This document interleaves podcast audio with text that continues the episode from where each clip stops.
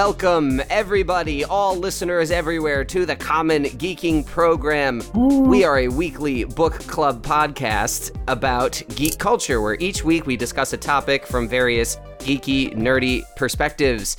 I am your host, Colin Ketchin, and as this is episode 100 of the Common Geeking Program, Oh, we're shit, gonna wait, be. I have my fucking. Uh, I, I should have gotten them out. I've you I- gotten your what out? the, you know the. I don't remember what what occasion I had them for before, but the little like. Oh yeah, the party squawk- favorites. the I think it was like yeah. episode. I think it was what you Oh, was, that it episode 50? Yeah, episode 50. What, but then that turned into 49. Anyway, we're talking about no, no, no. Miles. The, Star Wars episode turned to 49. That one was episode 50. oh, okay. You oh, were you on the shipping episode? Yeah. Okay, cool. So the uh, the topic today, or rather the theme, is milestones. Talking about uh, significant points in the development of media, such as anniversaries, finales, new iterations, anything that celebrates progress made. Uh, joining me today, I have two folks. I have Jeff and Chowder. Why don't you introduce yourselves? Uh, My no, fuck you. It's me first. I'm gonna say. Wow. It. He said Jeff and Chowder, not Chowder and Jeff. rough, Get rough outta here. start. Guys, this is a celebration of the progress we've made. I'm celebrating myself by going first. Hi, Okay. my name is Jeff Levitt, and uh, this week I'm going to be talking about uh, the series. Yeah, that's right. I said it. The series finale, two-parter. Nobody knows why it's controversial yet. You have to say the other part of, the thing. of Scrubs, aka season eight. It's it was supposed to be the series finale, and then they they made a shitty and season then nine. ABC happened. Yeah. Um, Chowder, how about you? uh, hi. I'm Timul, or Chowder, whichever you prefer. And, uh, I'm repping episode 43 of OKKO, Let's Be Heroes. It, the episode is called Let's, Let's Watch the Pilot, where, uh, the characters of OKKO watch the pilot to their own show. That's fantastic. Now, so on the first episode of the Common Geeking program, it was myself, Jeff, and Chowder, but the dearly departed Austin was a part of that cast too. And I was kind of sad that we couldn't have like the original four CGP cast members for the 100th episode. So I kind of started to like sadly wander around various New York State grad school campuses, and guess who I found? a necromancer. It's it's it's Austin. I guess Thanos' gauntlet sends people to grad school, so that's pretty cool. Kind of a spoiler for Avengers Endgame, but the Soul Stone less important than we thought. I would just like to say that not everyone who goes to grad school dies off the podcast. I'm also in grad school. Yeah, but you didn't get sent there by Thanos. You chose to go to grad school. Austin was some, was sent there by Eddie. It's true. So. Austin, uh, now that you're back from the afterlife, hi, how you doing, bud? Um, yeah, yeah, great. It's just fantastic. We survived 2018, I guess. Somehow. so Austin, uh, on the topic of milestones, I know you're coming into this totally blind, but I don't know if you had anything in mind for what you'd like to discuss on this episode. Oh yeah. Um. Well, luckily, uh, the 21st of January is the anniversary of the release of Super Smash Bros. in Japan. So uh, I can just this episode as an opportunity to talk about Smash Bros. as a whole because there aren't any real developments for the original game going on right now. That's fair, but we do have a fantastic iteration upon it. So, uh, as far as as far as the way this episode is going to work, uh, we're back to four people, which is something we haven't done in a while. But with four people, what's going to happen is I actually don't have a single topic. I actually want to talk about the significance of the milestones that these guys have brought from their media. And we're going to launch into a discussion. Uh, but for each of your domains, I'm going to ask you each three questions. First, what milestone are you celebrating? So, you've sort of answered that with what your domain is. Second, what is significant about this milestone to the production of the domain? So, what role does it play in your domain's celebration of itself? And thirdly, how is it significant to you as a patron of it? We're going to use that to jump into the discussion. I have some stuff I like to talk about How I Met Your Mother episodes 100 and 200, uh, Star Trek Beyond, Doctor Who 50th. I have some points I might cross reference here, but you guys are the stars of the show. Um, I guess we can sort of jump right into it, unless any of you guys have any uh, comments in this 100th introduction section of the Common Geeking program. Uh, yeah, I do. Uh, Colin sucks. Why you gotta do that? That was fast. the people have spoken. Why you gotta do? Did any of you listen to the episode that came out today, episode ninety-seven? I was Nah. in it. Not yet. no, actually. Yeah, you were on it, Jeff. But uh, you guys were talking some shit about the episode when you thought you were the editor. So you might want to take another gander at this once Oh, I got shit. my paws on oh it. shit! I did think I was gonna edit that episode. You're in for a bit of a treat. oh boy. Alrighty. Cool. So I'm gonna do uh, a little longer than normal. I'll give you guys like eight, ten minutes each uh, to talk about some stuff. You do not need to fill the time if you do not want to or can't. Odo, you need to back the fuck up before you kill my podcast. What what would the hundredth anniver- hundredth episode anniversary be without podcast? More functional. Seriously, the podcast is. I think he's trying to absorb the podcast into it. He is becoming the podcast. He's absorbing it. I am become podcast, destroyer of worlds. What's it gonna look like when Odo's the podcast? When Odo is the podcast, you're just gonna have a really weird waveform across your audio editor. yeah. No, it's like you'll be listening to a podcast, but you won't hear anything, but you'll see a cat in front of you. So like it'll come in through your ears, but it'll be reacting through your eye, your eyes, which is terrible. While What? while you were playing the podcast, there is a cat, and while it's paused, there is Exactly. no cat. It's going to be really dangerous for uh, for those of us who listen to the podcast in our commute to work. I'll tell you that. Like, oh, I'm just going to enjoy some fun media where I don't have to look at things. You know, plug in your audio, cat in front of your face on the highway. While driving 65 on the highway. Yeah, I think you guys just came up with a new episode of Black I Mirror. think- Um, Oh my god. Alrighty. Uh,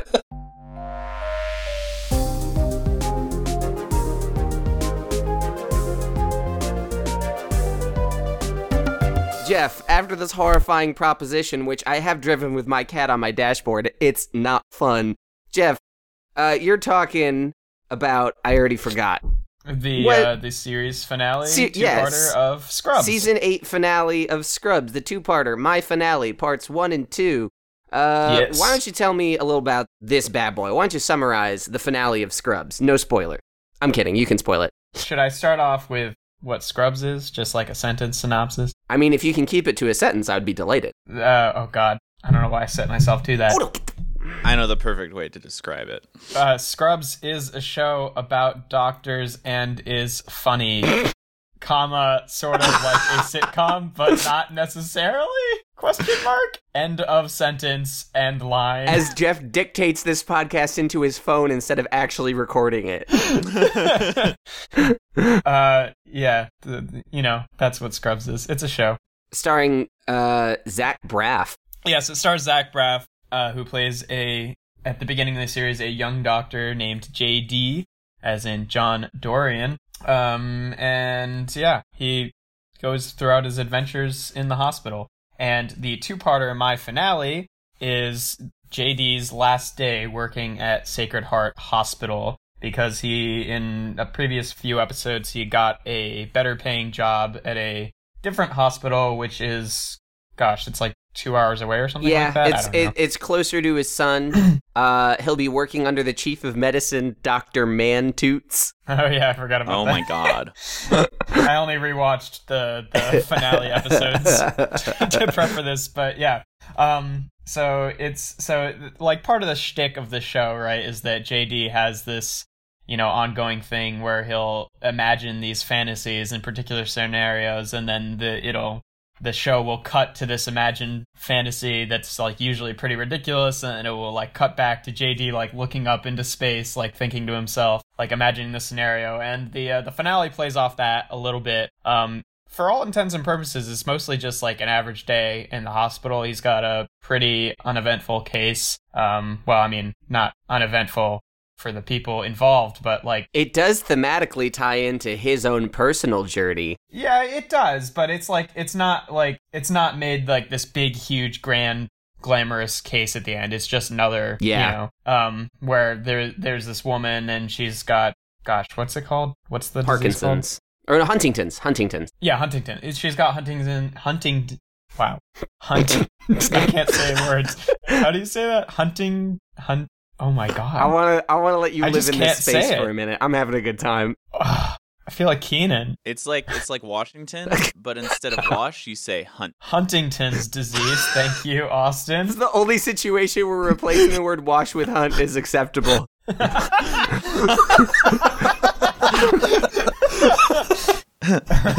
Could you go hunt my underwear? Thanks. Ooh.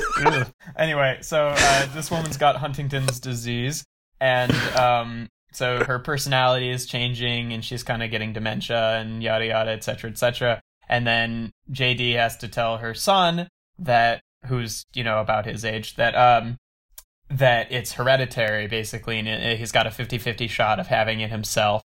Um, so that's that's kind of the case in the episode, but mostly the episode is is JD kind of experiencing his last day at the hospital and wanting it to be this big sentimental occasion, but mostly people are kind of just treating it like any other day besides his girlfriend Elliot and his best friend Turk and Carla, you know, the other main characters of the show. And of course he wants the big approval from Dr. Cox, the uh his his mentor as it were, who's, you know, uh, just a gruff asshole in the show, and that's kind of his whole thing. You should watch that.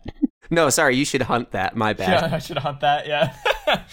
um, how am I doing on time? Uh, have got no like yeah, like four minutes left. Okay, cool. So yeah, I mean, the it's it's spread out between the two episodes for some reason, but uh, you know, basically, it's just JD wanting other people to like have a significant goodbye as it's his last day. And he does he does trick Dr. Cox into giving him yeah, that so like the- emotional end- confession. So he has some he has some good goodbyes with the janitor. He's kind of had like a like a nemesis relationship with the entire series, and then uh, he yeah he keeps asking for a big goodbye from Doctor Cox, and Doctor Cox is refusing because he doesn't like sharing his emotions and insists that's just who he is. But then JD tricks him by getting one of the interns to um to like at right as JD leaves say like oh why is he making such a big deal out of this which triggers Mm. Dr. Cox into being like oh no John Dorian is a great doctor and he's my friend but then meanwhile JD snuck back up and is standing right behind him so he got it he got his good goodbye it was a good and moment. honestly that was weird because like when I watched the series the first time, I sort of thought that that moment was supposed to be left ambiguous as to whether or not that was a fantasy. But then I watched it this time, and it definitely wasn't. No, it was it was definitely a real thing because uh, he uh, Dr. Cox threatened Sunny after JD Right walked out. yeah. So uh, Yeah. so where I want this to dovetail into is this this series finale uh, went on that ABC kind of forced him to make another season that was different and it was not Yeah. really considered very good. A lot of fans don't consider it part of the show. But Yeah. so this season included. 8 finale um what is significant about this milestone like in terms of how they how they produce the show? Yeah, well, I mean, in all intents and purposes, it was the finale of the show, like, at the moment, at the very least, you know? Like, they forced them to kind of make this other season afterwards, but that was not planned before season 8 ended. Like, at the very end, you know, they've got, like, this long thing, like, after the, after, uh, you know, JD walks out of the hospital, right? There's, Oh yeah, it's like the the behind the scenes thing. yeah, there's, like, a little behind the scenes thing for, like, 10 minutes or so that's got, uh, you know, Ted's band playing, like, uh, doing a An chord acapella a cappella version of the theme song of the show and it's it's showing everyone like and doing their last scenes and some fun bloopers Yeah. and they definitely say like oh that's a series wrap on this person right so that it was intended to be Mm. the end of the show for sure um Do you think it did a good job of wrapping up everything the show set up? yeah, and I think it did. I mean, like it there at the very end. There's this long scene where JD is like he's imagining it. They're not actually there, but he walks down the hallway, a long hallway in the hospital, and like everyone is standing there and like greeting him, like a bunch of side characters that we haven't seen in several seasons, old patients that he shared moments with that died. Um, you know, his brother shows up, who's a reoccurring character, and then he he walks out of the hospital and he says like oh it's not too good to just like always be living in the past and then he like experiences this moment where he's imagining the future with him and Elliot getting married and that flash forward fucking kills me every yeah time. no I fucking cry It's every so- time like that, that He- uh, like perfectly emotional. and that that emotional moment is what makes it feel like it does such a perfect job of wrapping up the series, right? Because like, you know, the show is funny and it's fun and it's got its emotional moments and to like bring it to an end like that where it's like, you know, it's a comedy, but instead of it being like, oh, here's the ultimate funny episode, it's like here's a kind of retrospective, a kind of like relaxed ending with like nothing too crazy going on, just another day at Sacred Heart, and Yeah. JD is experiencing all these emotional things. And, you know, ultimately the entire series has about been about like sort of JD and his expectations and his fantasies and stuff like that. So I think that it was a very fitting ending in that way. And I'm I'm talking about it in terms of it being a milestone of an ending. And that's kind of No, the a context I'm milestone. That's a, it that. I would call that a significant point in development, and you sort of kind of wrapped up the why it's significant to you. So that that's perfect. So solid scrubs or scrubs or summer scrubs scrub a summary of scrubs Scrubsery? scrubsery. Um, Scrubsery. bailing on that bit, we're gonna move on now.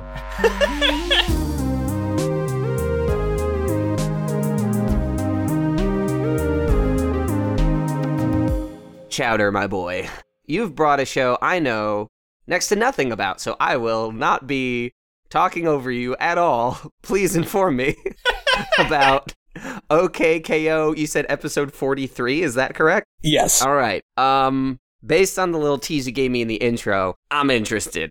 Reel me in. What's up? All right. So uh, about the show KKO, it's uh it's an animated series on Cartoon Network. Uh, it's about this kid named KO who lives in this sort of world where kind of like an exaggeration of like Saturday morning cartoons and video games where you know people level up and they're like card carrying bad guys and good guys who just exist. Everyone's like a superhero or a villain, basically, right? Yeah, exactly.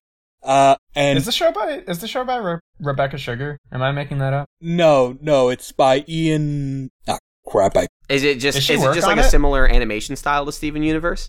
No, I just I've heard her talk about Okay. things before. Oh, is she her, is he her partner? Is that Uh, yes, I I do. I think so. that uh, that name sounds familiar? I think that they're like married or something. okay, here we go. Ian Jones Quart Quart Quartey. Uh, uh, Ian Jones Quartey. He. Uh, I'm I'm I'm sorry if I got your name wrong, dude. I'm sure he's listening. He is not listening. We've only said his name once in a row, so he didn't get the Google alert. Ian Jones Cordy, Ian Jones Cordy, Ian Jones Cordy. But if we're pronouncing That it wrong, he's not gonna get it.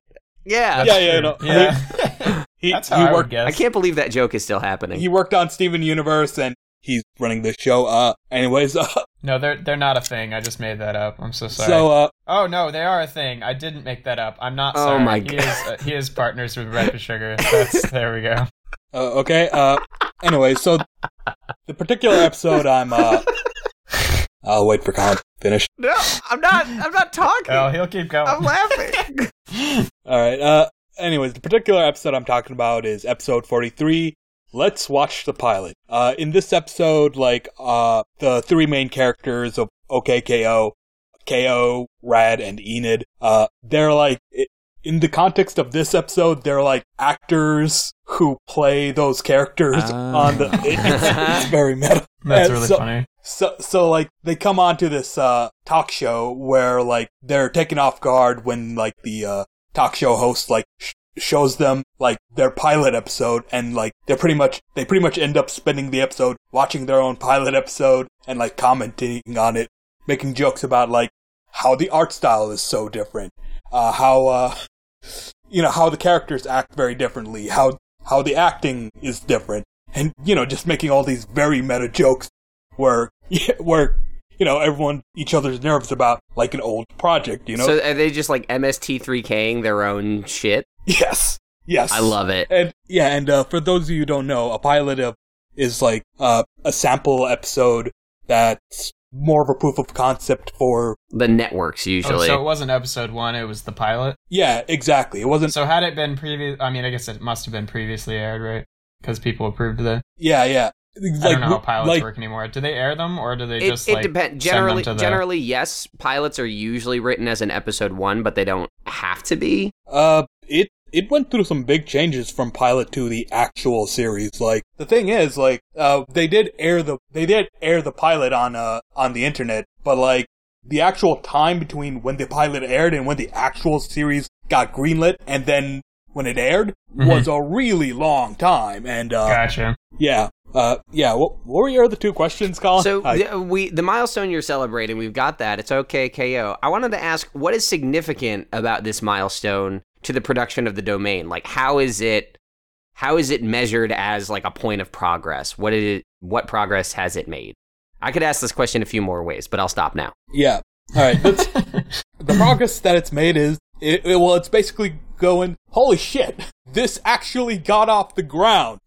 We have 43 episodes. We've been greenlit for another season. God damn. Like, uh, and like, ho- honestly, uh, you can branch this off into just, uh, just about anything in that, like, the amount of moving parts in the production of any kind of art, it's a goddamn miracle anything gets made. I mean, shit, we know from experience what it's like to have a project that we started, put a lot of work into, and it never saw the light of day. Yeah, I don't want to talk about Yeah. it. I just packed up the props from that project earlier today. Yeah. I still think about it. Yeah, yeah, yeah. So the significance is, you know, like they're looking at the pilot and they're thinking about how all the ideas that they had developed had changed, how much it hadn't changed, and just going, holy shit, all this hard work paid off. Something, it saw the light of day. And yeah, that is, That's cool. that is the milestone they're celebrating. Then finally, how is it as uh, then how is it significant to you as a viewer? We know how they're reflecting on their own progress. How did you feel having watched that episode as a fan of the show? Uh, having watched this episode as a fan of the show, I it was kind of nice just like uh uh thinking about like I, I saw the pilot when it came out too, and uh you know there were times when I'm like, whatever happened to that show? That was pretty cool. I could I would have liked to see more of it, and uh, and like when it finally got made, it's like, oh shit, this is really good, and like this. Well, basically, my reaction was just kind of a, um, amusement in that, like, uh, I, I, you know what? I think I can put it to words now. Sympathy. it's sympathy. It's sympathy in that, like, I understand why, why the creators made this episode, why they feel this way. You know, like, this, this was a troubled production, and I can sympathize with them, like, wanting to pat themselves on the back for a job well done. So, there you go. Yeah, I like episodes where you sort of see like the the creators like kind of shine through and be like, oh, you know, maybe this doesn't make sense within the universe, but like you're clearly hearing something like the the direct voice of the person, you know, making this thing. I, I I don't know, it's kind of a nice Hmm. nice thing to see shows do, right? Yeah. Yeah. No, I enjoy that. That's very nice.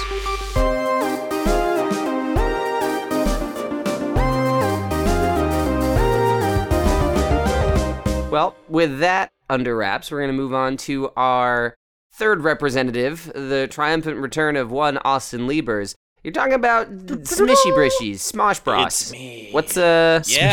Smishy brishy. We're gonna we're That's what. I'm gonna refer to it exclusively as for the rest of my life. I've made my mark on the world and I am content. Farewell, ye heathens. so, Austin, you're talking about Smash Bros, and it has just reached the anniversary of its original release. Uh, you're talking about the N64 version? Yes. Was that yeah. 98? Um, 99. 99. Yeah. Oh, 20th anniversary. Hot buckets. Yeah. Nice. So it's like it's it's a it's a it's a nice round number. Perfect.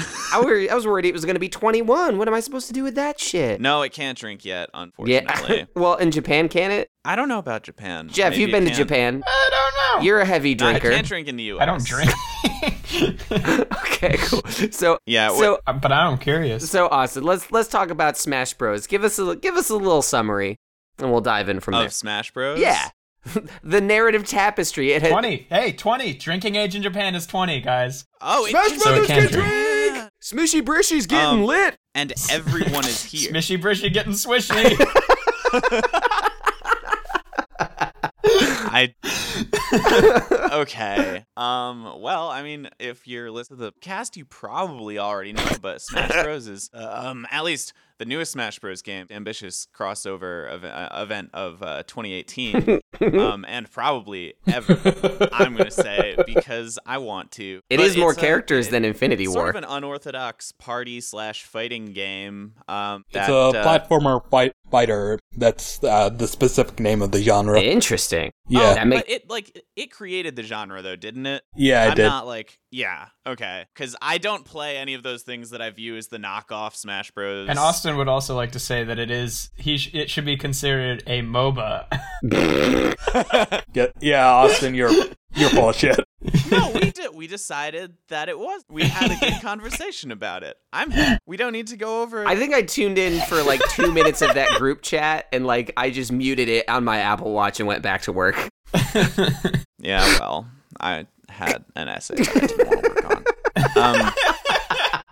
Um, but anyway, um, so like, uh, what's the? We have What are the what are all the installations and like what did each one do to the series?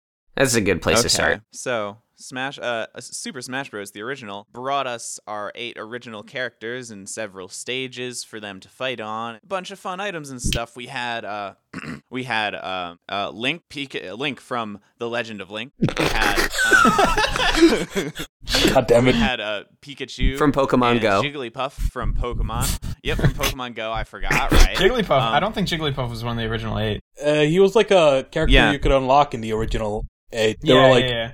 So there, there were more than eight in the original. It was Oh, just thank God! I was so off with eight. confused. Yeah. Huh. But um, then Captain uh, Falcon. Samus. Excuse me. What did you want to say? Do you have something for me? That's so intimidating. Why is that so intimidating? why? I don't know. You said something while I was. Uh, D- do you want help or do you want me to do it? Do you want to do it yourself? Because I've got like three floating in my head. well, you just said Um, Captain Falcon and Samus. They're from the same game. Let's move on. Uh, well, th- we also had Donkey Kong Mm. and um, From Super Mario Bros. was was No, Luigi. Luigi, was no, he Luigi was, was no, not melee. Mario, but Mario, I yeah. you I said said Mario. Mario already. Yeah. Oh, okay. Mario, Yoshi, uh, Yeah, it was Mario, Yoshi, Pikachu. Please, for the Samus. love of God, tell me we're not Link. going to do this with every game. Oh, we No, definitely are. Uh, oh man, I- who did I it not would be say? hilarious Shit. if we did that with Ultimate. oh, it'd be so funny. Link, Samus, Mario, Pikachu, Yoshi, Donkey Kong, and someone who's Bowser? Kirby, Hold on, hold on. Did favorite you- was it. Bowser? Kirby. Oh, The main character. Okay. yeah. so that was Smash Bros. 1. That was 99. When did Melee come out? Oh, geez, when did Melee? Come out? Was that out? 03 or 0- Melee is a myth. 2001. Melee came out in 2001. Hot diggity. Really? Made the year. It's wonderful. Um, and uh, so flippantly, I just want to say that Melee made an unhealthy competitive environment. Um, uh, and that's what it brought to the game, along with a number of other characters that we don't really need to get into. Um, but I, I don't know. Melee is a good game. It's a it's a game. I don't think it does all of the things that a that a fighting game should, or necessarily all the things that a casual party game should. Since like you know the yeah, yeah, yeah. but like, you know, that's in hindsight when like all the games after Melee came out. Like when Melee came out, it really did take every everyone by storm, you know? The reason it had such oh a yeah yeah the It reason it had such a dedicated Yeah, but there are still people who insist that it's the only game. so- And in like the reason it has such a dedicated uh competitive scene is that people like the game so much they wanted to get good at it. yeah, that's true. Yeah. But Yeah, but and then in 2007, Smash Bros. made three big innovations. One, the Smash Ball. Two, Sonic got added. Brawl came in 2008. Sonic got added. Three, they You were Sonic Snake? was the only new character. three, they replaced Mewtwo with Lucario, and everyone lost their shit. I mean, yeah, but also more importantly, they changed the way that um dodging midair dodges and uh, also the way that um dodging into the ground and stuff worked. So you couldn't do wave dashing anymore. And Subspace Emissary. So the so the uh the competitive scene was angry about that a bit. And then some other They're still angry bit. about that. there was a competitive scene for Brawl for a while, which was like cool. I'm not a huge fan of wave dashing stuff, mostly just because Sakurai didn't intend for it to be a thing. So I'm like, eh, it's not really what he wanted, and I kind of like the the way that he's been doing his job. So, eh, whatever.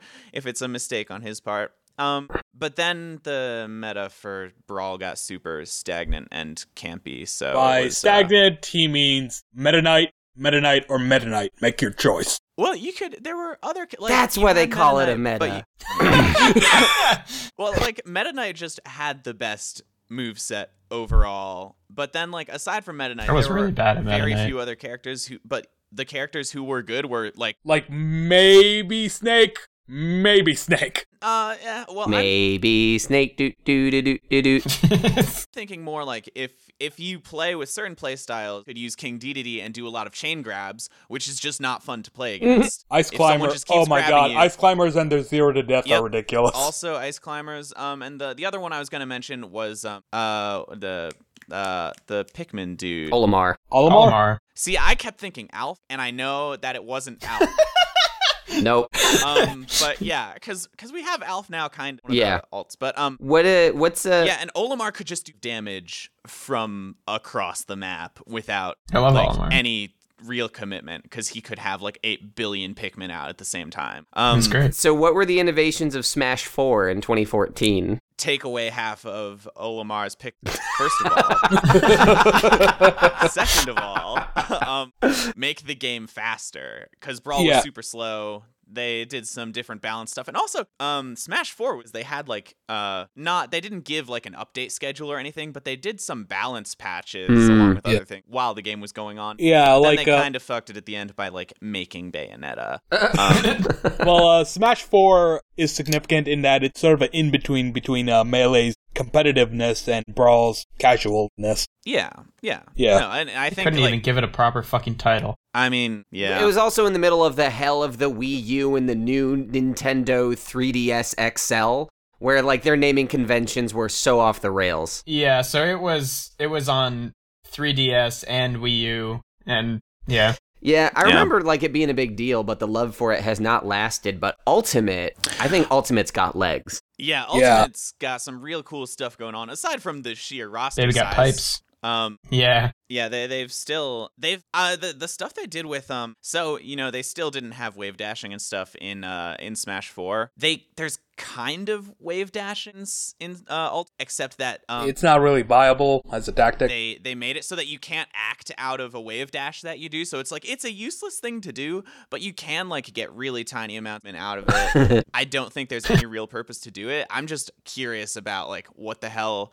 is up with uh super smash bros. Physics that like sakurai felt that he had to like have it in the game to have his directional air dodges be a thing again but then also just make it so that uh you know you have a ton of lag after you do it so that you don't get this really strange competitive environment like Um, Sakurai has always made it clear he's not a fan of wave dashing. So I know. Um, oh, he's also something else that I forgot to mention. It started in uh started in Brawl. I, it might have started in Melee. Um, but in the first Smash game, there was also a thing you could do where out of when you use an aerial move and you uh, like hit the ground during the aerial move, you could get rid of all the lag by like teching out of it. Kind of. It was called Z canceling. Mm, Um, but that's mm-mm. also a thing that Sakurai didn't like. Like, oh, it's advanced techniques. Yeah. I don't like. Um, but anyway, uh, Apparently, he's never played an instrument. That's just like I, no. I'm just that's not a joke. That's a comment. Like instruments I have a way to play them, and then there are extended techniques about like what if I bend the strings or hit like buttons I'm not supposed to hit Oh, or like yeah. scream at the piano while holding the sustain pedal so it echoes my horrible si- you know whatever.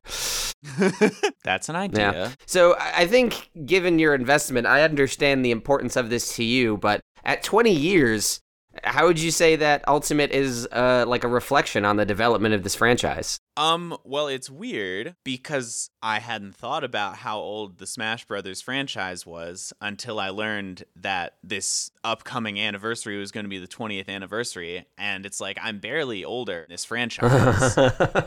we are all. Uh, and we're all here. Um, but also like there are kids who are younger than the franchise who are like getting into it, and that's also it's just it's a real thing. Um, uh, Jimmy something- Neutron gives me the same existential crisis. Oh Jesus, yeah. is Jimmy Neutron not younger than we are? Isn't no, it like, is, but more? like Not it's much. it- there are people that are younger than Jimmy Neutron, and I feel like that shouldn't like be a thing. yeah. Like after Jimmy Neutron airs, everyone has to ha- stop It becomes games. children of men out here. Yeah, I mean, it's like there should, you know, there should people who weren't around when people started walking off the stage, DK holding someone on his back. I just, I don't know. It I don't like it. Um, I mean, I mean, I think the other significance is that Super Smash Bros. Well, it's a massive crossover between all these different video game characters, and like it has grown to become like this sort of Hall of Fame, where video game Hall of Fame, where like uh, like a character making it into the Smash roster is like a mark of like honor. It's like getting A mark it's like of a musician yeah. getting parodied by Weird Al. Piranha plant, looking at you. Wii Fit trainer. Hall of Fame. But like also though, it's it's interesting. I think I think it's cool just because it's like Duck Hunt. this really weird idea for a fighting game happened and Yeah. it's been super popular the entire time which is i mean it's there are a number of factors because like most other uh, traditional fighting games cater to a very specific very competitive sort of audience and uh, smash bros kind of turned that on its head to try It- to get yeah. it to be a family thing a party thing just to have everyone running around and throwing uh, bomb balls and uh, flowers at each other and that stupid fucking mushroom Yeah, and if you're Brawl, you'll have like a dedicated single player campaign that's like way better than it ever needed to be. Like, holy shit. so good. Subspace Emissary is so good. You're talking to the guy who just who has so far sunk 27 hours into Smash Ultimate's World of Light. So, yikes. Subspace Emissary is superior. I will say that. I've I've sunk a lot of time into World of Light too, but They're let's be fun. real. Subspace is like leaps and bounds better But they're just different things. I, I Yeah. enjoy what both of them are, but I think like when I like I was down for World of Light and when I started playing it I was like, "Oh yeah, this is really fun." But I still I'm holding on to that initial reaction of kind of disappointing that there aren't like, you know, all the fun cutscenes that Emissary Yeah. had and like going and fighting a bunch of like, you know, neutral, easily killable mobs. There's a lot there was a lot of fun to World of Light, and I think that it probably was more hours of uh campaign Definitely. than Subspace Yeah. was. Um so I, I think that both have like some things going for them, and I liked seeing the creative ways that they were like, you know, incorporating different characters using the 72 that they had. But yeah All right, well, thank you guys. I have to put a cap on that before we spend the rest Yeah, of the episode talking just about various Smash metas over the last two decades. Um, but obviously, we all love it. And we are at a really interesting point in its development. With that, though, we're going to wrap up our domains and pop into the discussion. Uh, so let's do that.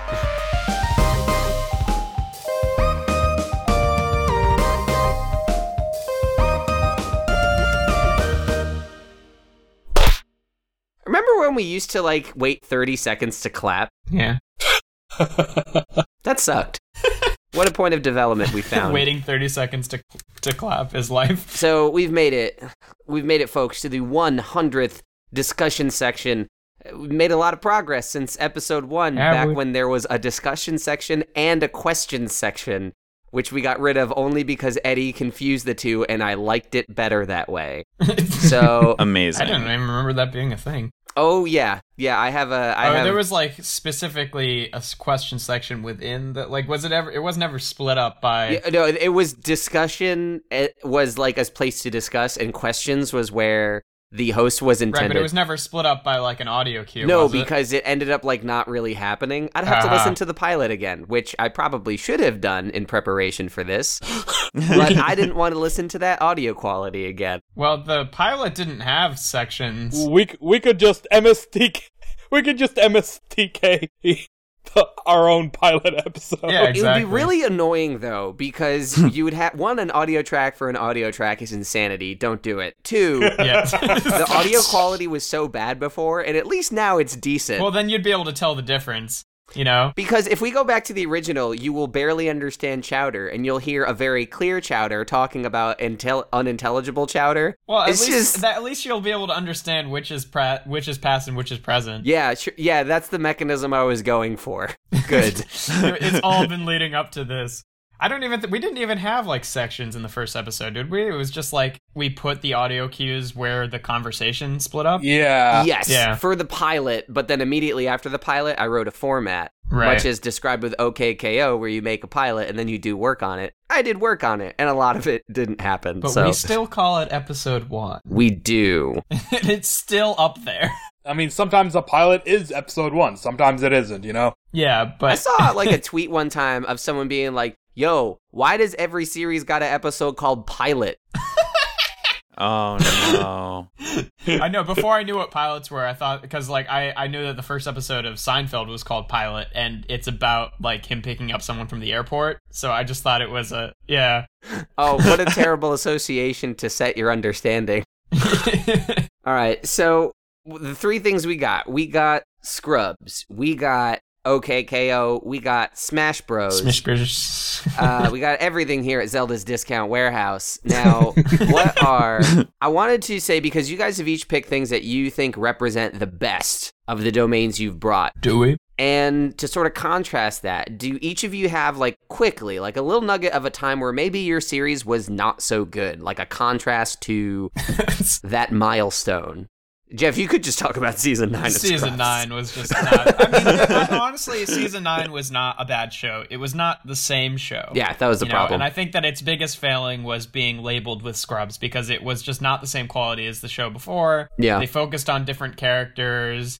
They, you know, said things about the world that probably didn't need to happen, like saying that Sacred Heart as a hospital got torn down and they, you know, Yeah, in one year we tore it down and built a college campus that is like bustling with medical students. yeah, it was That's not how that usually works. No, it's not. yeah, it didn't make any sense. And like, if, if if that show just aired and had one season and it was about the characters it was about and whatever, right? You know, people could say like, oh, that's kind of similar to Scrubs, haha, right? But you know, it, it was it was a decent, enjoyable experience, but it was not the same show. You know, mm, Yeah. and that that was kind of the the big thing about it, right? Is that like, Yeah, and it, it's weird with Scrubs because it's like that kind of like sour taste of a season came right after that really well received yeah, finale. and it was a great So it's like- finale, so- yeah. so it's like it's a contrast that hits hard and it makes that finale kind of stand out even more as a high quality thing. Yeah, and other than that, I think Scrubs mostly just went for me. I, I I mean, I'd have to watch it again, but I think it mostly just went up in quality as it went along. You know, like even some of the first season is a little hard to watch now, just because like I know how much better the later seasons are. You know, Yeah. I kind of I sometimes say I wish that you could have the production value and style of season 8 with some of the writing of season 1. Like that would be the perfect yeah, yeah. the perfect version of that show. Chowder with OKKO, do you have any like do you have any moments from that show that maybe show the cracks in the foundation or I mean, Is kinda it like- all just a knockout? I mean, like, uh, the show is relatively new. It uh, only came out a couple, came out on in 2017. Uh, Oh, okay. Oh wow. yeah. So, It's a new boy. but like, it's it's uh, I don't know. It's like it started out hitting the ground running, but like it's gotten even better since since airing, adding like uh, 47 episodes kind of a lot for only having been out like a year? Is is it like the 11 minute things where they air two 11 minutes? Oh, okay. they're eleven minute, they're yeah, they're eleven minute things. Yeah. Gotcha. Yeah. Well, I mean, with that, I mean, do you think the pilot might then represent the worst of the show, if only because it's unrefined? Yes, actually, I was gonna get get to that. Like the pilot is actually the weak would be the weakest part. It's uh, it's unrefined. The uh, animation isn't quite isn't uh quite as good. The art's not quite as good. The characters are meh, and like yeah, no, they much much like the eps. All pokes fun at uh, how uh, how flawed the pilot was too. So you know, I feel like there's nothing I can really add to that, can I? Yeah. yeah, no, that's no, I, I I hadn't realized that there was such a disparity from your original summary. Uh, and Austin, just to tack it on there, low point in Smash Bros that you think is contrasted by the resounding success of Ultimate? Question Smash mark. 4. what?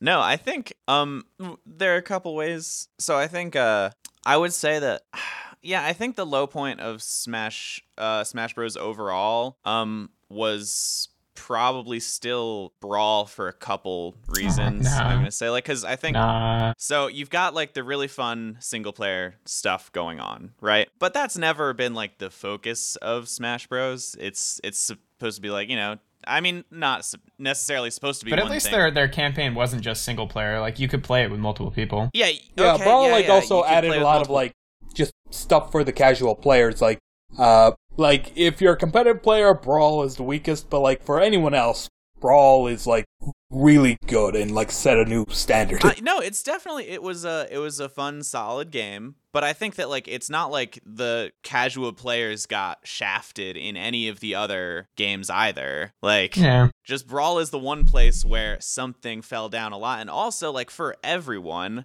like s- for suddenly we didn't have Mewtwo anymore when every other character from Melee came well no except for Roy but nobody cared And about Pichu Roy. and Dr. Um, Mario. people those are characters that lots of people care about, you know. that was a joke. Dr. Mario and Roy I don't find uh, as important. Oh. Young Link I mean, also maybe was maybe gone, a lot I of people right? care about Dr. Mario that I don't know about, but Roy was like Roy was from an old Fire Emblem game that uh, didn't really get too much uh, wide play outside of uh, Japan, and I mean you know small fandoms, but um No, I agree. Mewtwo was definitely the biggest uh, hit. it's like you know Brawl Brawl lost some characters, and that wasn't a thing that had happened before, so no one was expecting That's it. true. Mm. And ult- Ultimate fixed that problem. and then you know the the competitive side of things was something else but then also like even just like not playing like i don't know it, to talk about like the the value of a game when you're not playing competitively but also trying to talk about it in an informed way. Um i still think that like the the slower gameplay of brawl wasn't as fun in some ways cuz like you know even if you're just playing around uh like around a TV with a couple friends it's it can be like I don't know, Yeah. kind of kind of disappointing to see that like some characters are just like super slow or super floaty and you're just like trying to get to the to like to get back down to the stage but you're super easy to juggle and it's like oh well I I Yeah. don't know it's a thing. I mean we we did we did get to we did get around that by making up like silly things like snakes on a plane and stuff. that was cool. But like Well, so no, so I mean, at at this point, I mean, I, think the only significance of a milestone is is I think to remark upon. Well, as we're talking about this whole time, remark upon the progress that has been made, or the changes or lack of progress that have been made. Um, uh, and these are again all comparing things within things that we love. Do you guys have any thoughts about? Maybe milestones in franchises or media that you you think kind of missed their mark. Like I love How oh, I Oh, Met Your. Mother, and I think episode 100, where you see the mother's foot and you get a musical number, is great. Episode 200, where it's all about the mother, is like amazing, and people hated the series finale. I love the series finale of How I Met Your Mother. I don't have major qualms with it, but, but like, but like people, people really thought it didn't deliver on what the show had promised them. it's more just like it didn't really line up with what they were leading to the entirety of the last season, which was like a big push to get Ted over Robin, right? And then at the end of the, the series, they're like, oh, hey, Ted's going back to Robin, which I'm not, I don't have anything against, you know? Yeah. Well, But- e- even even though I may like disagree with the criticisms of it, like it's uh, I was uh I'm rewatching it again for like the tenth time, and I went through Jesus. uh, Wikipedia, and it was like it's considered one of the worst series finales of all time. It's on all these lists of people saying this is the worst finale. Like worse than like The Sopranos or like I think The Sopranos is or- divisive, but I don't think it's considered awful. But like, I do you guys have any other things where like you know celebrating your favorite video game franchise anniversary, good series ending, refl- reflective episodes? Can you guys think of times where like maybe that stuff doesn't work? Uh, well, uh, there is uh, there's a little game called Sonic the Hedgehog 2006, which was which Chowder was just That was supposed just an easy one. gold star. So Oh god. Last year, I bought it just so I could play through it again and remind myself how awful it was. I'm, I didn't make it through Silver's story. oh boy. Uh, yeah, so Sonic the Hedgehog 2006, uh, we talked about that on episode 19, Modern Fastware. It is the 15th anniversary of Sonic the Hedgehog. It was his transition to HD, and it was an unpolished mess of a game where, like, even if it, even if it was polished, the levels weren't all very fun. Mhm. The gameplay itself was not very fun. also story, Sonic made out with a human princess. Sonic kissed a human person, which is like that controversy has been overshadowed by like the proposed designs of him for the upcoming Sonic the Hedgehog film, of which I'm equally upset. But Sonic's still not allowed to fuck. Have you seen those horny ass calves on the poster? Horny ass calves. Sonic fucks now. Uh, That's the problem. I That's what we don't want. So I mean, I, yeah, I can definitely think of a couple finales and stuff that, or even milestones that were not great. The ones that spring to mind are the the series finale of Samurai Jack. That was rough. yeah, I remember you talking Mm, about yeah. that a while yeah, ago. Yeah, so they they brought Samurai Jack for back for a fifth season on Adult Swim. Um, you know, years after the original show was canceled, right? And they like it was ten episodes, and episodes one through nine were just like fucking amazing and then for whatever reason episode 10 was just like really bad and it was not very well received um you know i've had Maybe they of, ran out of good budget. yeah i don't know it was it was really weird because it seemed like that that season as a whole was like written as like one story arc so i just can't imagine how they got to the point where episode 10 happened and like because it just felt like very rushed right and i was like Yeah. okay but you had time to like rethink that in the writing stage of this right so i don't know Well, comparing that to Scrubs, like obviously two entirely different shows. Yeah. But like, what is it about one finale that makes you feel rewarded, and the other that made you feel kind of like bleh? Well, I mean, I think one of the one of the things about the Scrubs finale, right, is that it, it really takes its time to do things right, right? Like it splits up the plot of the episode is really minor and it somehow manages to split it up into two, you know, separate two 22 minute episodes where usually the entire show is just like just 22 minute episodes, right? So it really takes its time with like a, you know, and it, it takes it has like nice moments and you know it, it makes sure that like some of the emotion stays in there and it's not doing anything too crazy whereas the samurai Mm. jack finale was so incredibly rushed like basically like you know we got to the end of episode 9 and i'm thinking like they still have a lot of stuff that they still have to kind of accomplish in the last episode And Samurai Jack was like, "Yes, we do." yeah, exactly, right? And then it was like the entire thing was just like, you know, kind of anticlimactic references and and nods to earlier in the show which didn't really work. Some of them did, but some of them didn't. Mm. And then like the plot like the how it ended like plot-wise ended up being like pretty cliche and didn't really fit with kind of, you know, the um what's the word I'm looking for? It's going to come to me. Gross. Shut up. The uh when when something's when something's like counter to to expectations. Counterintuitive, No, no, no. Like contradictory. uh subversive. It, it kind Subversive. of it went against the sort of subversive themes and tones of like the plot structure of the show and ended on with ended with something like really cliche that didn't make nearly as much sense as the plots in the show usually make. Well, what you said there about uh, Samurai Jack trying to make nods to the like to like the earlier stuff in the show, it's also kind of typical that milestone celebrations, be they finales, anniversaries, or whatever, Yeah. uh, involve some sort of nostalgia.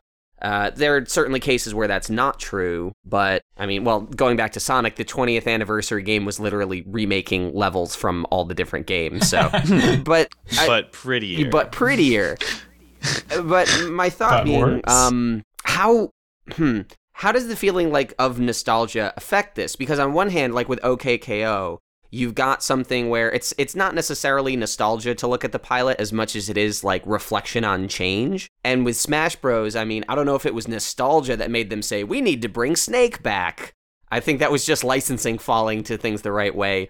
Do you think that I, I don't know. I have a I have a sort of a love hate relationship with nostalgia in media anyway. I don't think that it's a good driving force.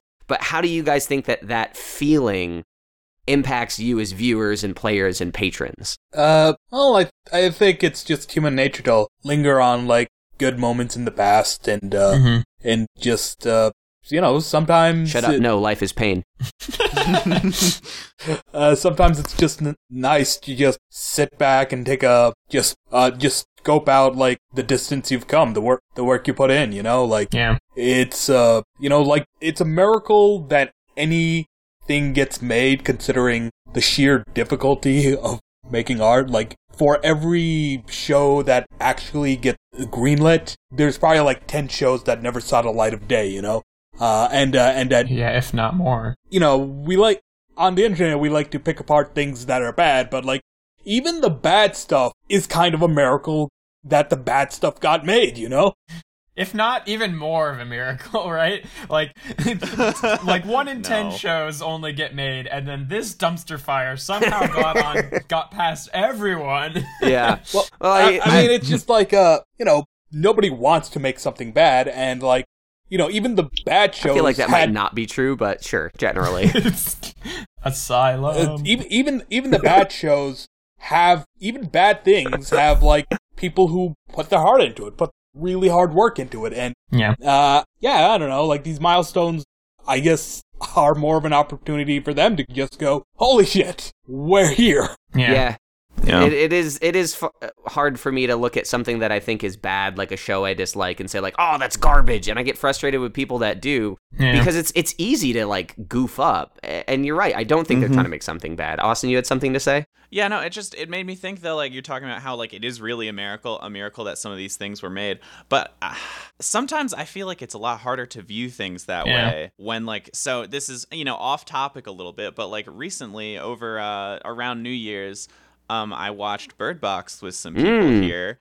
And we were like, like when we got to the end of the movie, we were like, that was that was kind of bad. Like the the sh- the movie had some good points towards the beginning, Mhm. a, a fun premise, but then it was just like disappointing for a number of reasons that I don't want to get into here. But then like I go on Facebook and there are a lot of people from our homeland of Schenectady who were just like post who were posting about how they Um, really liked yeah. the movie and it was super scary and stuff. And I was like, maybe I I watched I watched Bird Box. You and I had a conversation about it. I've watched haven't it since then. Um, oh yeah, I will say I enjoyed watching it. Upon reflection, I see like all the cracks in the foundation and like how it could have been so much better. I think the fact that I wasn't scared for more than half the movie should have been a sign of its failings.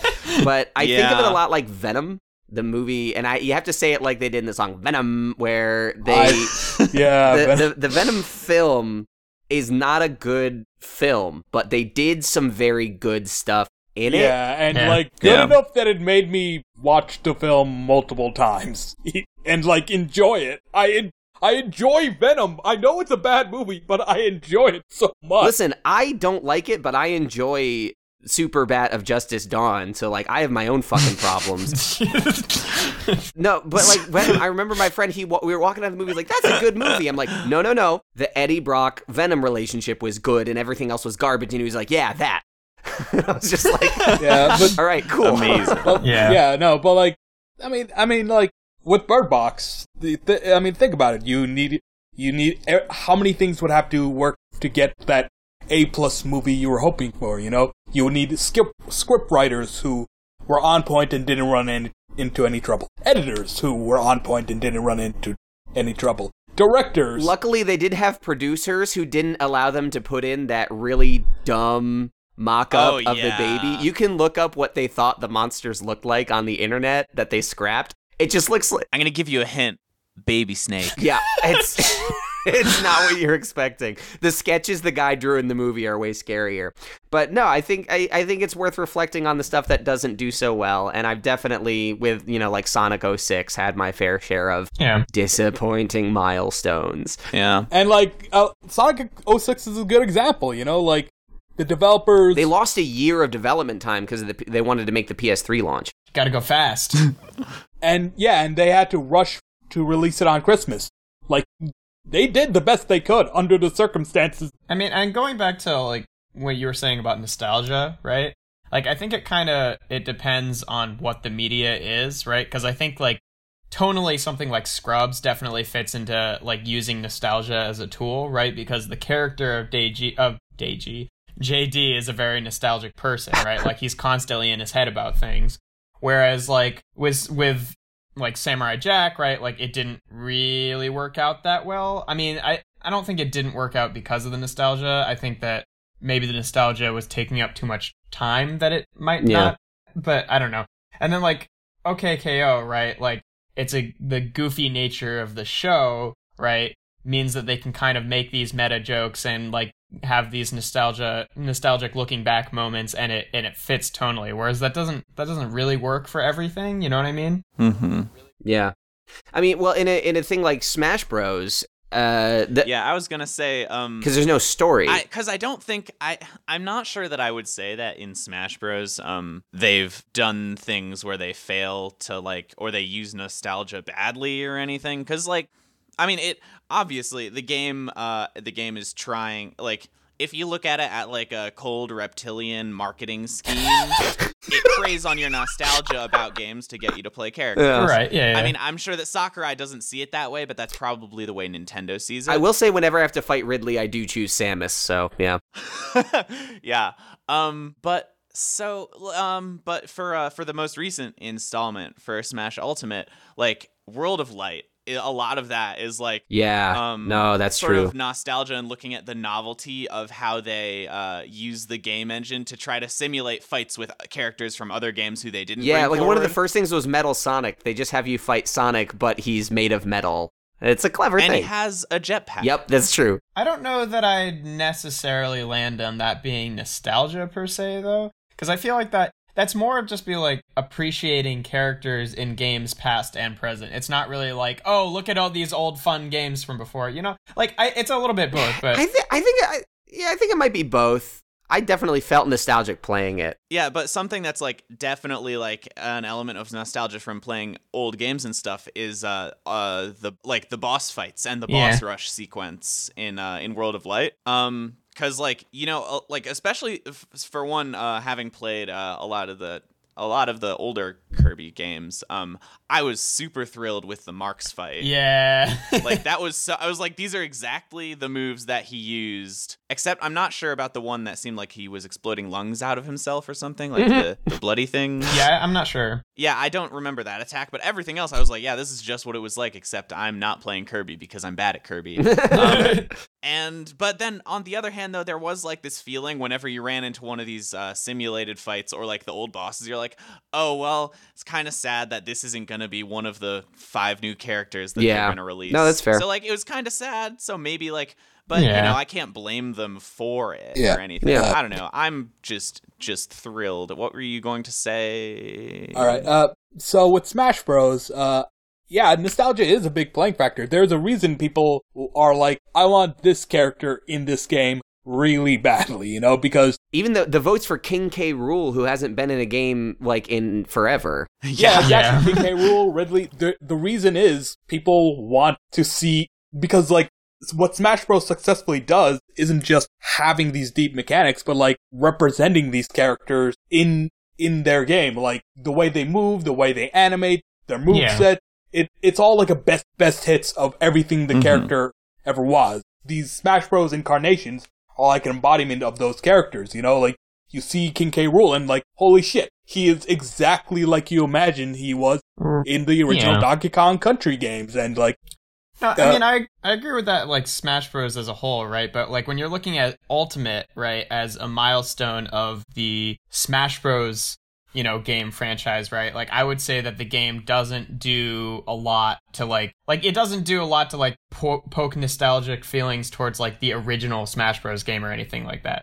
You know, not saying that it should, but except you know, like the starting roster is the original Smash characters from. yeah Yeah. there From was, the first what's Smash that level Bros. with the tree? Is that like that's not Yoshi's Island, is it? The tree that blows at you. What is that? That's Um, Kirby. no, That's Kirby. Kirby. Yeah. yeah Uh, when you look close at that, this game is 1080p HD, and that tree is pixelated as fuck when you look real close at its design. But um, no. So I want to I want to dovetail this into one last question. With all this talk about nostalgia, of history, of development, and milestones, I want to turn that lens back on us.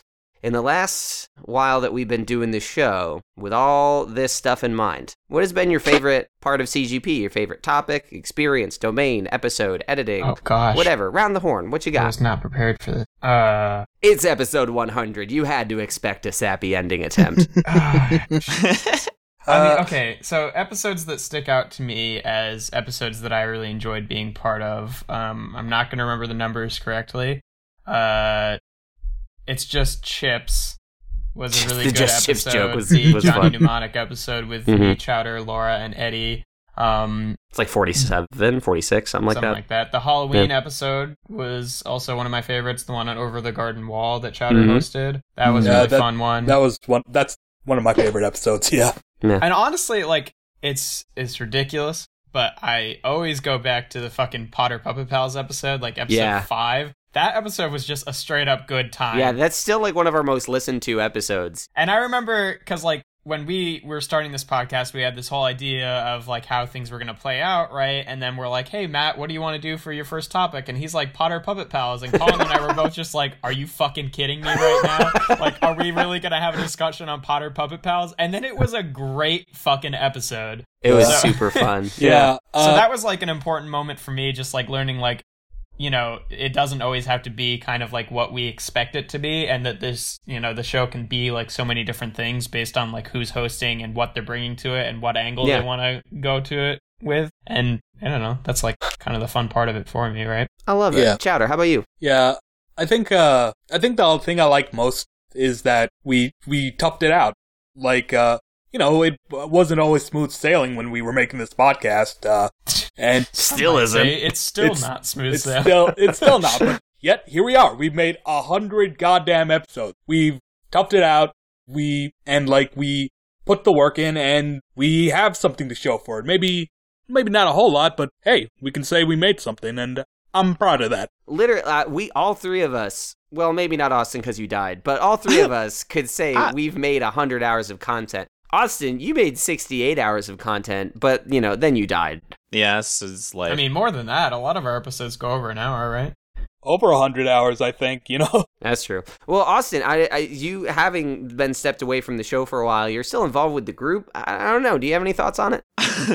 um i mean i'm not sure. I like i really enjoyed uh so more like a lot of the like a lot of the episodes towards the beginning when i was doing more of the editing stuff like that's i remember a lot of that a little more clearly and that was fun um Yeah, editing was a lot more fun in the beginning when we were still like passionate about it. it was just like, oh, look at this fun joke I can make in editing. Now Yeah. it's just like there's hardly any other any like sound bits or anything. Once again, Jeff, I implore you to listen to episode 97 and see my fucking editing supremacy.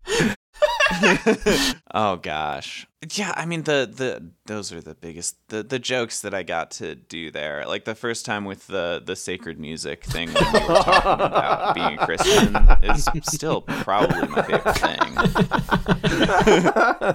um That was back in episode two. That inspired the confession corner music that I put in there sometimes now. Yeah. Uh, Austin, I hate to flip it on you. One of my favorite moments was the serendipity of the episode where you died, where oh yeah that it was, was good. so because we, we knew Austin was stepping away from the show. And Eddie did the snap, and I pretended Austin died. and then we were like, "Oh wait, this is perfect." yeah no, I don't know. I've had a I've had a good time making the show with you boys, and uh, I like I like the direction it's going and some of the stuff we're doing. Um, I don't know. That's kind of all I had for the discussion. I hope it came full circle and it doesn't seem like a ham-fisted attempt at nostalgia. I'm bad at nostalgia. We've covered this. Can it be both? we'll fix it in post. That's got to be the episode title for the milestone. Fix it in post. That has to be it, doesn't it? That pretty much sums up Yeah. everything we've done to this point. Okay. Cool. All right, let's move was, on to the I was rating. personally a fan of uh, of swishy britchies, get the swishies or whatever. It's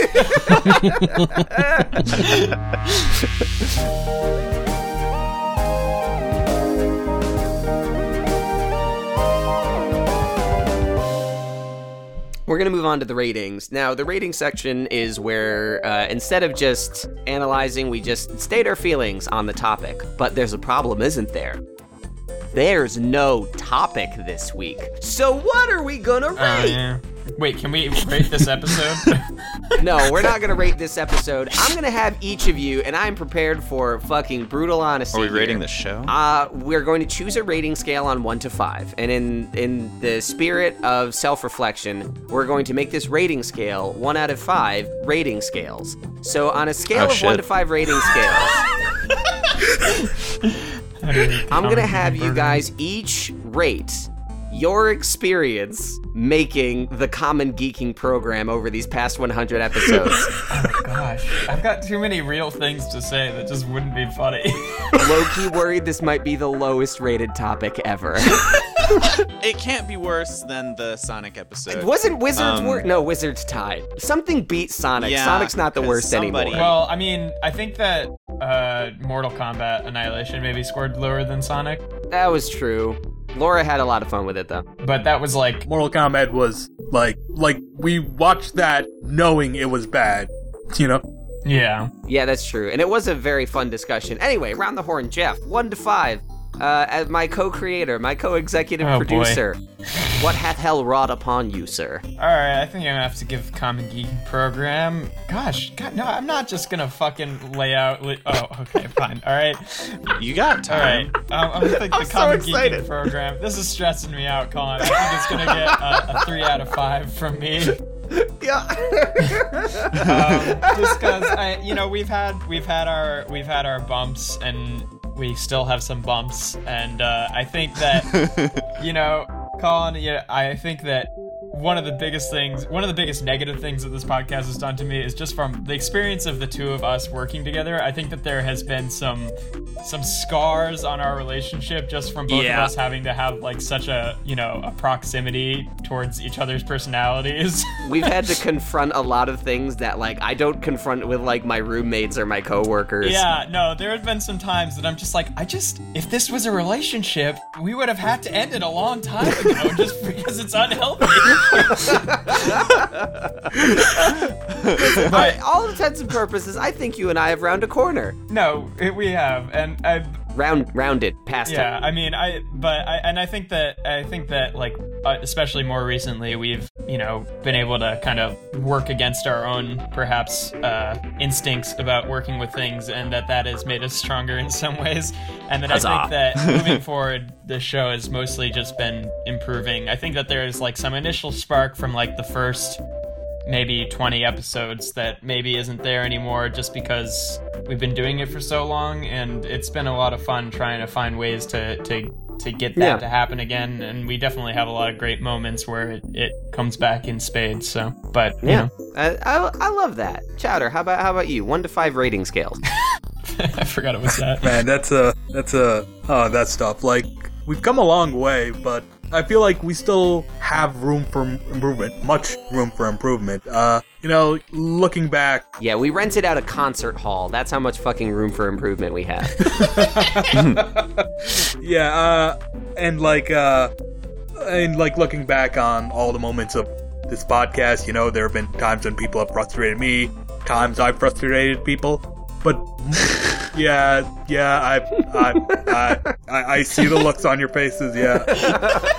what? No. never uh, any, anyways, but but like, but more often than not, I've enjoyed making this podcast. I've enjoyed yeah just like laughing with people and just having a good time and talking about stuff. Uh, so you know, I'm going to give it mm, three. Yeah, three rating scales out of five. I, I, I I'm good with that. Yeah.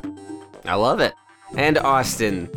So I decided this like at the moment that you told us we were doing this out of uh, rating scales. I wasn't sure what I was expecting here, um, but um, yeah, this is getting uh, 3.5 out of five rating scales. Ah! Yeah, fucking bump the curve. that, like averages out to like 3.175 or some shit.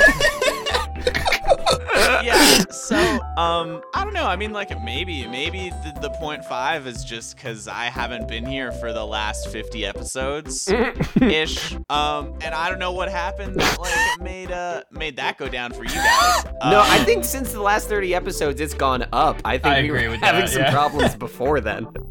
It's been it's been pretty well, good. yes, I also made like okay, like even when I was when I was involved, like I was doing uh, like editing and things too, but I also made sure that I I wasn't like doing any of the planning and stuff, Mhm. right? Like you know, if I if I was in charge of an episode, of course I had to do planning things, but I didn't have the the responsibility that you, Colin, and you, Jeff, had. So like the podcast was always going to be a little easier on me. But like I don't know, it's overall uh, good things. Most of the most of the stuff that uh, that I think was problematic about having the podcast in my life was just because like I was trying to uh, get ready for grad school, and it was also that most of the like I was living at home, and it was just like that. Just everything in your life is in my life anyway was problematic problematic when I was still living with my parents. So you know, Story of our lives. All right, then we're gonna go. We all have all had time problematic times living with austin's parents I mean Eddie has. Did eddie live with you Uh no, he just stayed over a lot when we Oh, were okay. um, working on the movie. That's fair. Yeah. Ah, the movie. and got into fistfights with your mom yeah. So we're gonna breeze breeze right past the that, and I need to award a gold star student. Um, so the Gold Star Student Award, I awarded the person who sort of had the best participation. In this case, since it Are was you gonna give the Golden Golden Star Student Award? um, oh my god, it- I have all this written down and I didn't pick a gold star. Yeah, it has to be the golden gold. Isn't that always the thing that we forget though? the Golden Gold, the Gold Yeah. Gold Star. the gold the golden golden star student award award. It's like the adventure it's the the adventure zone zone. Gosh, is that that is just like unreasonably difficult to say for what those words are, isn't it? Yeah, no, it really is. So the gold gold star student award award is going to be awarded to the person who I think brought maybe some of the most uh, out of left field and maybe cohesive points about this conversation is a little more freeform than most, so I was curious to see how this would happen. Harkening back to some discussions we had about early episodes and problems awarding gold stars, there may be some vindication by Chowder, who's going to be the winner of this episode.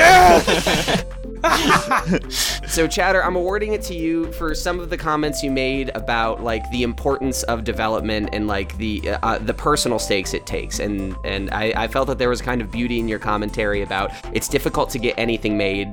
It's it's wonderful that anything gets made, and just your perspective on how these kinds of celebrations can be very valuable. So, will this episode be good? Nope. But but here we all laughing. We're all laughing 100 episodes later, and I'm very happy you guys came along for this 3.175 star ride. all right, so uh, that about wraps it up. Uh, we do have a couple housekeeping things I want to get through really quickly. So we're taking this opportunity to make some changes to the show. First and foremost, uh, some casting changes. I- I guess now that I consider it, since I kind of found since I found Austin in upstate New York, I guess that means Eddie didn't actually kill him. We could probably let him out of the Shadow Realm. Like, if you guys want. Yeah, Jeff, just put him on the next episode. Well, that'll be fun. He can host Um, it. It'll go fine. We won't even tell him till an ep- until a day before recording.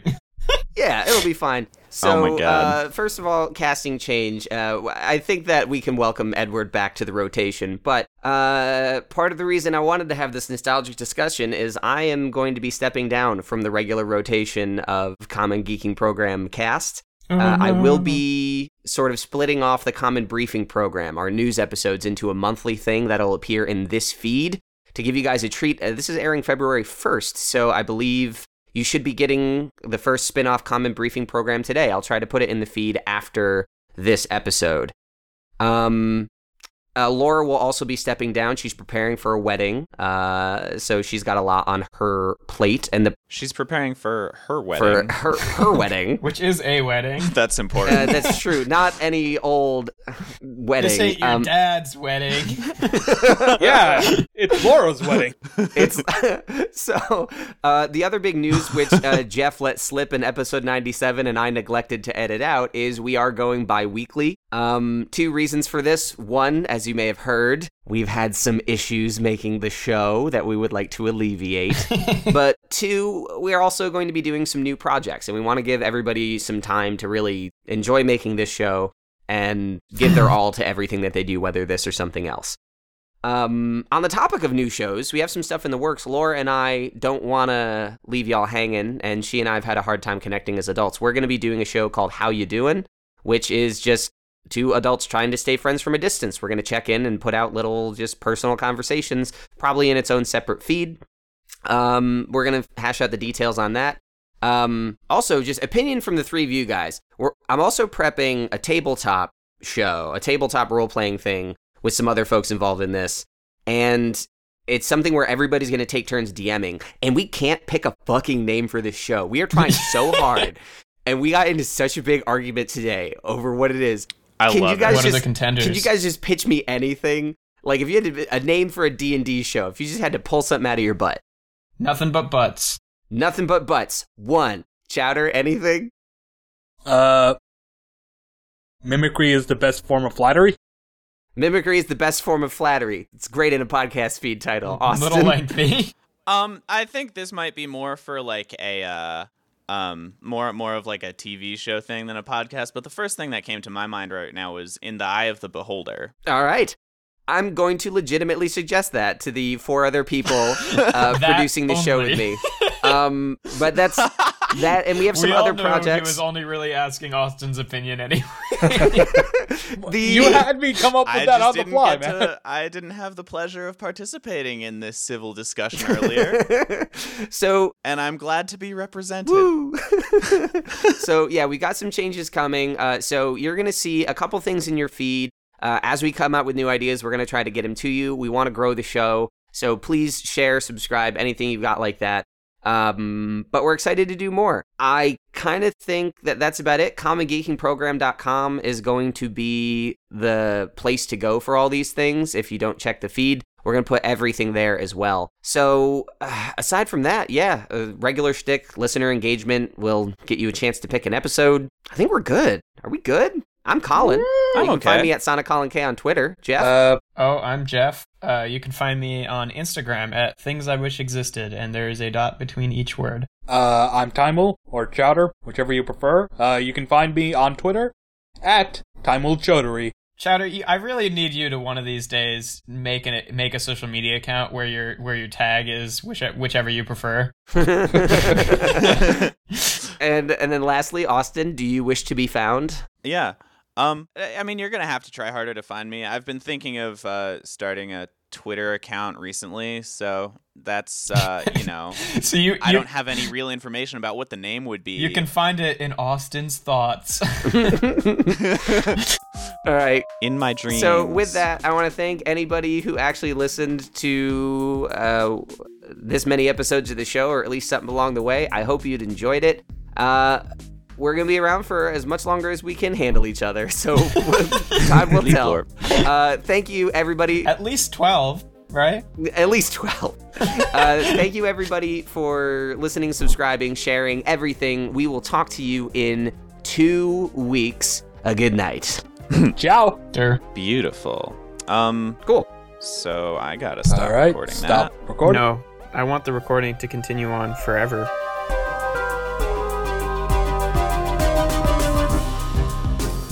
This episode of the Common Geeking program is hosted by Colin Ketchen, joined by Jeff Levitt, Timul Chowdhury, and Austin Liebers. This episode is sponsored by The Miracle that in 100 episodes I have only hosted about Star Trek twice. The podcast is created and produced by Colin Ketchen and Jeff Levitt, with this episode edited by me, Colin, featuring original music also by me. In two weeks, we'll be back with a new episode, and later today, you'll be able to get a common briefing program all about the geek news of January 2019. But we've also got a Patreon page that we hope you'll consider. Patreon.com slash geeking program. As we branch out, we want to make sure we can do everything and do it our best. Give it a look, tune in next time, and thank you for listening to this.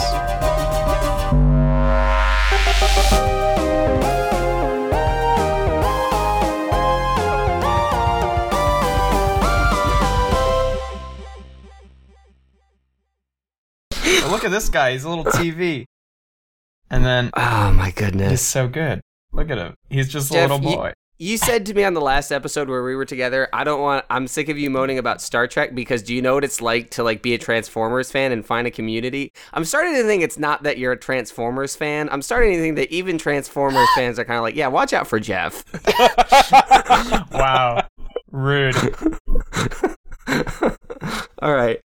Um, so I was gonna kick it off. Um, Austin, don't talk at the beginning. I'll intro you. It'll be a simple thing. I'll talk for him. I'll tell you the things that I think he would say. Hi, everybody. All right. Um, here we go.